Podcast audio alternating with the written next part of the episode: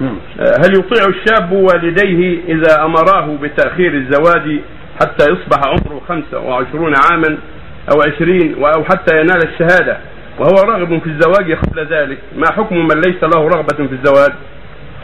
اولا ليس لوالديه أن يقول هذا الكلام.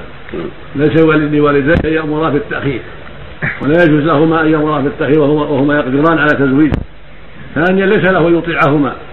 في تأخير الزواج وهو يرغب الزواج ويستطيع الزواج. لأن الرسول عليه السلام قال إنما الطاعة في المعروف. وقال لا طاعة المخلوق في معصية الخالق.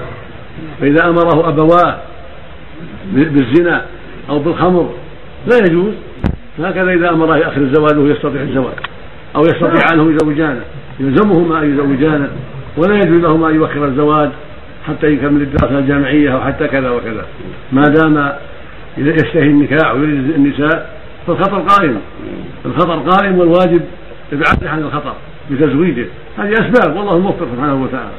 لكن هذه أسباب فلا يجوز لهما تاخير الزواج ولا يجوز له طاعتهم في هذا الشيء إذا استطاع أن يتخلص من هذا الأمر.